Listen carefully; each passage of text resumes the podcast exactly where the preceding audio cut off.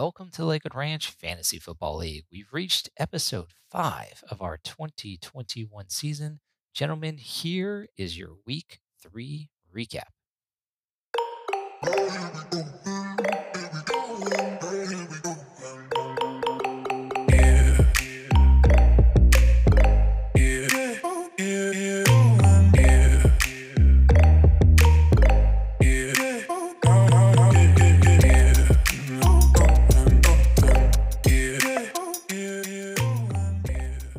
My name is Jason Cobb. I am the commissioner of this league. And to join me in co hosting duties this week for episode five is another original OG, original founder of this league from many years back.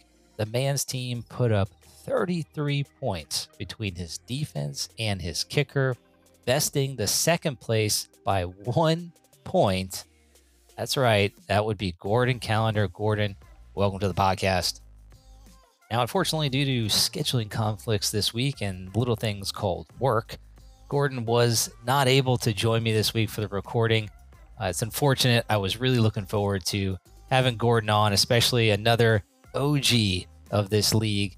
But uh, Gordon, you know, let me say this tip of the hat, man. Congrats. I do not think this will be the last time we see you on the podcast this season, but the fact that you got it early in the season is encouraging, and I look forward to seeing you back here real soon. So I'm going to be riding solo. Let's get started taking a, a look back to week three. We have to start with the Sage Yahoo Auto Draft Tracker, and uh, it was not a good week for Sage Yahoo. Let's just say that. So Gabor, uh, he faced a stiff Shane squad and did not get the win. And poor Gordon, that nail biter oh, to Steve Gordon lost it Monday night. Like he just needed Dak Prescott to throw one more pass to CeeDee Lamb. The, the pass could have gone, I think, for like three yards, and he would have won. And Dak just didn't do it, and Steve gets the W. So after week three, Sage Yahoo is now two and four on the season. I'm still sticking by what I've been saying, I think since week one of the season, I think Sage Yahoo Auto Draft is going to be positive at the end of the year, but certainly Sage Yahoo's got its work cut out for us. It's not good to be in this big of a hole early in the season, but I think it's going to right the ship, and Gordon's team is sneaky good.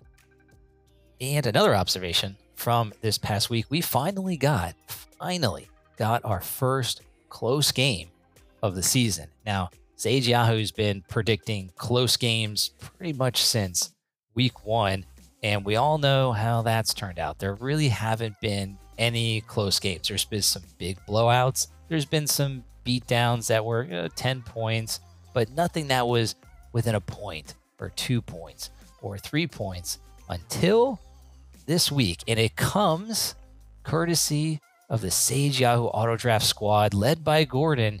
And taking on Steve. Bilbo Baggin wins.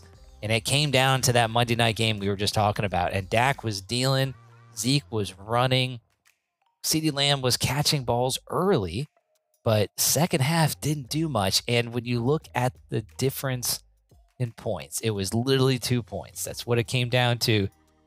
Where I'm watching this game and I just, oh man, if Dak just throws one more ball to C Lamb, Gordon's gonna win. And the game ended, and he didn't, and Gordon lost by two. I I said this earlier.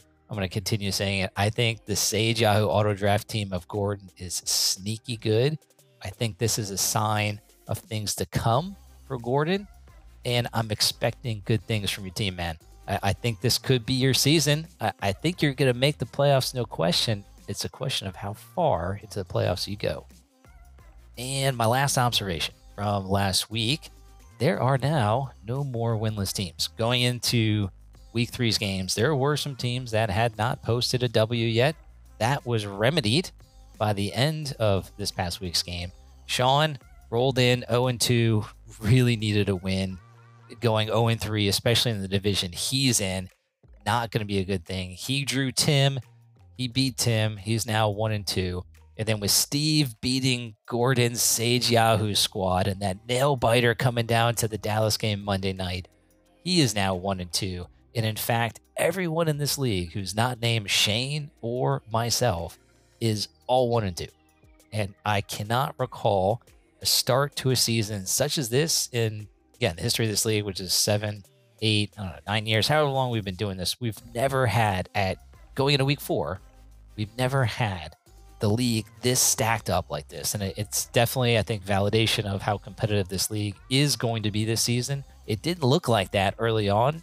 After the draft, we thought it was going to be, and Sean and I talked about this. But then weeks one, two didn't really look like it. But three started to round into form. And I think now that we're getting out of the divisions, which we're going to talk about in a little bit, I think we're going to start to see that this is a really, really competitive season.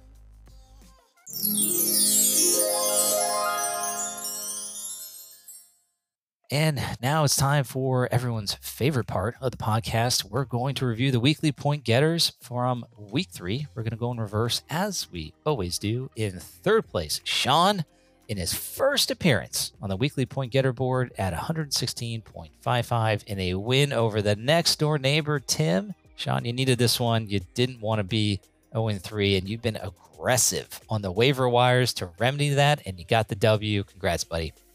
Second place, and we've talked about this one. That was Steve in a win over a sneaky strong Gordon team, 127.85. Good job, Steve. I don't think this is going to be the last time I'm going to see you up here either. I like that team as well.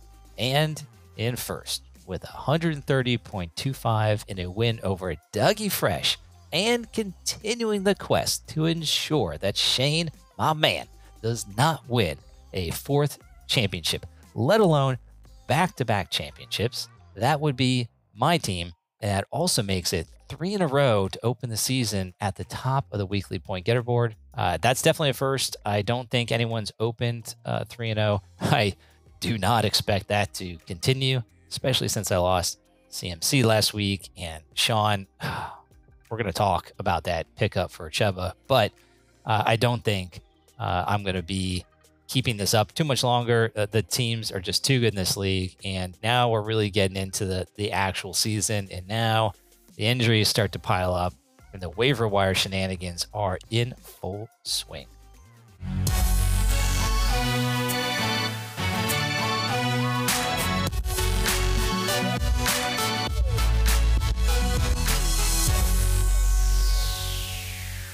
So let's round things out. Let's look ahead to week four games. And there's a couple things I'm paying attention to. But if you guys have been paying attention to the schedule, this is the first week we are venturing out of our divisions. That's right. We're leaving the comfort of our homes and the people we've been playing.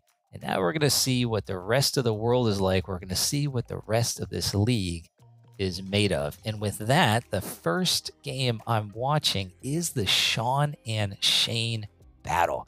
Now, Sage Yahoo is predicting Sean as a seven point favorite.